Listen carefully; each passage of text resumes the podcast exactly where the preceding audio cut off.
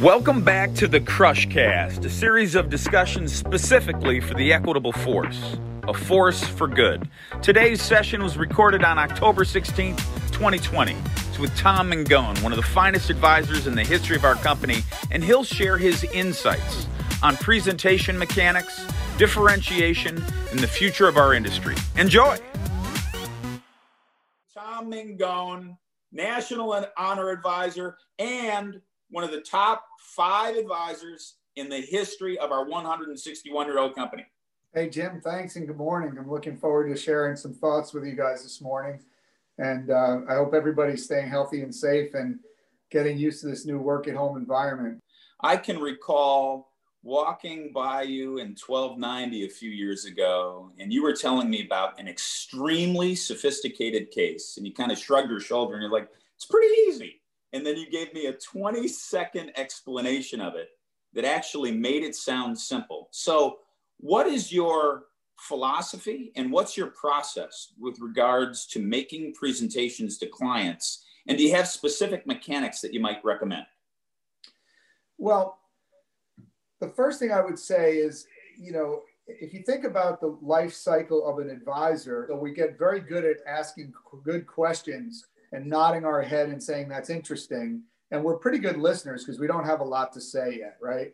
Then you become a more seasoned advisor and it, you're sort of in that in between stage of maturity and you know all this stuff and you can't wait to show everybody how much you know. And then you see their eyes just glazing over because they really don't care about all that stuff. They just want to know what do I need to do? And how's it going to make my life better? So as you become a more mature, seasoned veteran, I think we go back to talking less, presenting more concisely and simply. And if it doesn't fit on one page and you can't explain it in like sort of a little elevator speech, then it's probably too complicated for the client to digest. So um, I think we take that mindset into all presentations, whether presenting insurance, presenting um, investment ideas. We, we have to make it boil it down to an understandable way. As far as our format for presentation, um, if we're doing a financial plan for someone, I will have my planner in the room while we do the fact find so that she can also hear and understand the client's goals and objectives and also see their reaction to things when I'm saying something to them. She's picking up on uh, cues they may have that, that I may not notice and vice versa. So having another set of eyes and ears in the room is extremely helpful, especially as she develops the plan. When we get back together and we walk that client through cash flow, we have large TV screens in our offices. So we put it up on screen, we roll up our sleeves, it becomes sort of a working meeting. And we really spend a lot of time focusing on the, uh, the cash flow page of the e-money system to help people realize where all the ins and outs of their money are coming and going for every year of their life going forward. And I preface by saying financial planning is a set of assumptions, none of which will come true. I just don't know which will turn out better and which will turn out worse. So this is a snapshot of a motion picture. And we need to keep looking at this constantly. And that's the advantage of e-money, right? It's an evolving plan. And as the data feeds in, we can update the plan as frequently as we want. So uh, that's sort of our mindset on, on presenting and we use the tv and we use uh, but again I, I, don't get too into the weeds with the clients. We'll have the screen up and i will point their attention to a couple of key things on that screen and then we'll move on. You don't want them bogged yeah. down in a bunch of numbers. Well there was a lot there but you you make a clear concise precise presentation that is easily digestible. You work joint so you can take advantage of another set of eyes and ears, and then you provide a visual. People are used to looking at screens. Am I right to assume that most of your presentations today are done on Zoom or, or Teams or Join Me as opposed to in the office? Uh, yeah, right now we haven't had a. Yep. I had one face to face meeting. So. Has that changed your mechanics in any way?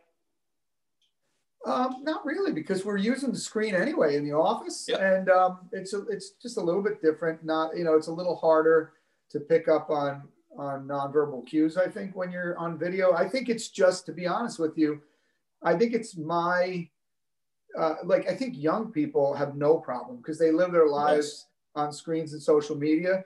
I think when you grow up in an industry where you you press the flesh with someone and you shake their hand and that's how you exist, for us old folks, Jim, not to put you in my category, but uh, I think it's a little harder to make that adjustment and yep. pick up the same cues. But otherwise, yep. it's pretty. But our clients, everyone is used to getting data on the screen and getting their information on the screen. It's a good point. How about joint joint work today? One of the things from a firm perspective that we've always believed is that the best way to bring somebody into the business is through joint work. And historically, the challenges of doing that, it was the traveling. It was all of the hubbub of getting there and then getting back. Today, that doesn't exist. What do you see as the opportunities for us moving forward with regards to joint work? Well, I think, you know, given this situation and how popular Zoom has become and how, uh, and, and I say Zoom is a generic term, it can mean any yep. video conference, obviously, but I think if you start to open your mind to the possibilities on a couple fronts, one joint work, you say, well, what if an advisor in Kansas City wants to do a joint case with me? In the past, the client would expect me to be there. There would be you know, be very hard to coordinate that kind of a meeting. Now, you know, the, the advisor can be in the conference room with their client. I can zoom in, do joint work with them, and then uh, you know our office can take it from there and do all the back office work and be seamless for the client. So I think there's tremendous opportunities for joint work. There's also tremendous opportunities to expand our marketplace, right? I mean, you start thinking about the old world where we want to have all face-to-face meetings, which means we're limited to our geographic locale there's a young advisor in the New York Metro branch that long before COVID, he was doing only digital meetings, video meetings. You can expand your market nationwide. I mean, it, there's no limits anymore. So it, it really becomes exciting. Um, and, and if we can leverage ourselves that way, we can certainly keep up with some of the fee compression and still have profitable businesses. Geography does not matter anymore we can spend more time with clients and still have more time in our lives. Let's go to the next one. In terms of a vision for the future, so many people are asking about when things get back to normal, but of course, there's this school of thought like that they might not, that this may create long term, irreversible, and in some cases, positive changes in the world and in our lives. As you look at your practice, as you look at your producer group, what's your vision for the future? What would what do you want to drive? What do you want to build?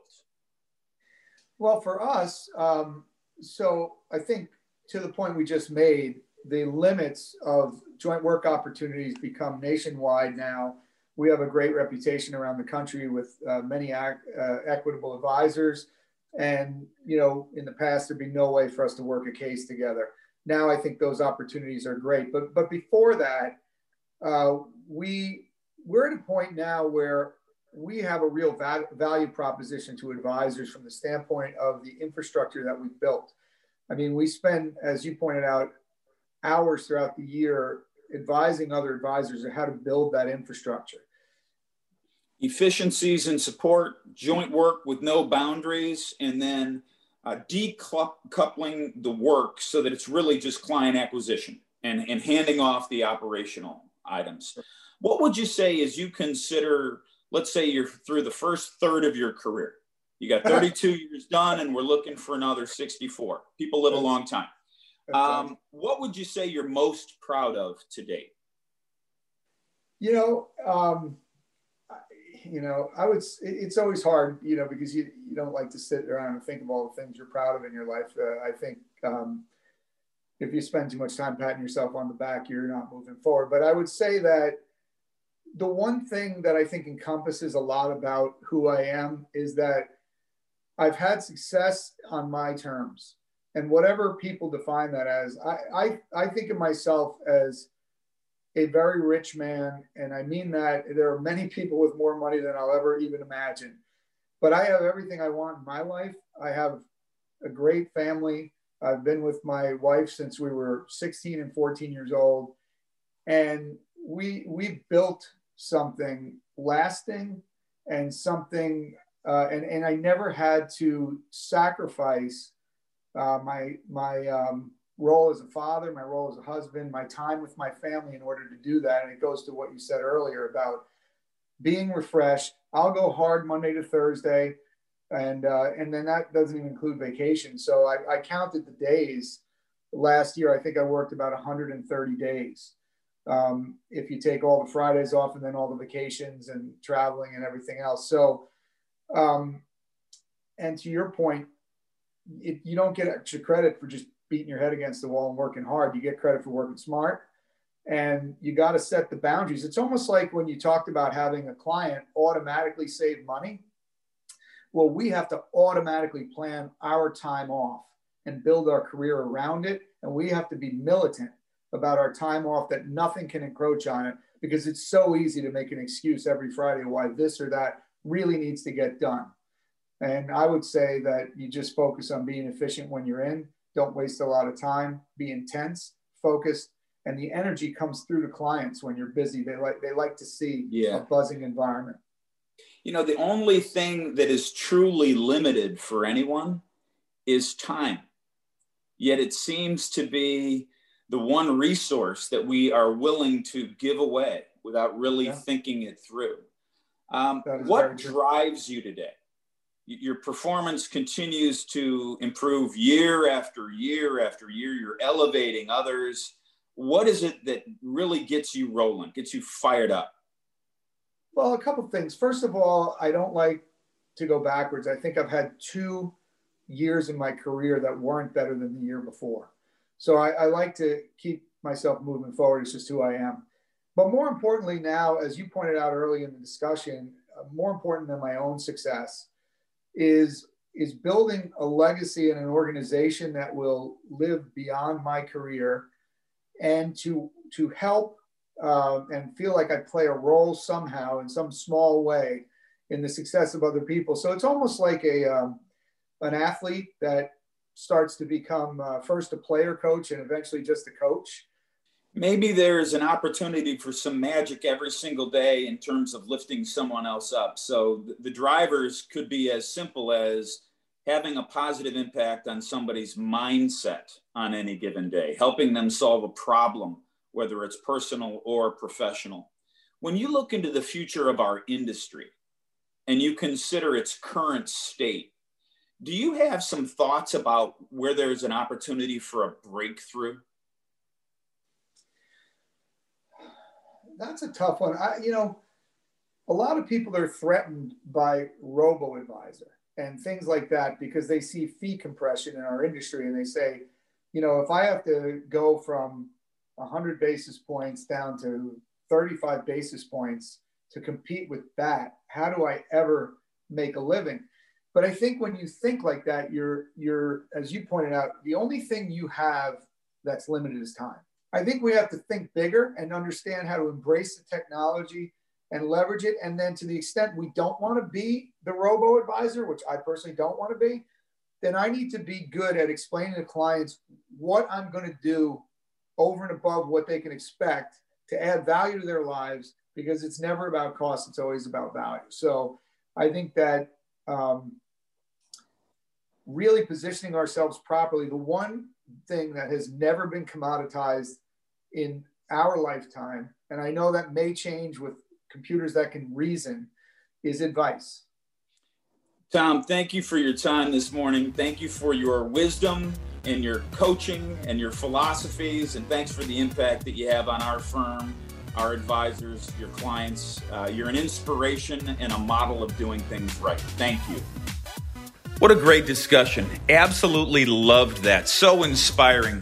Differentiating based on advice. And Tom is driven to help people get to another level. The ultimate player coach. Thanks, folks. Hope you enjoyed it. Be proud of what you do.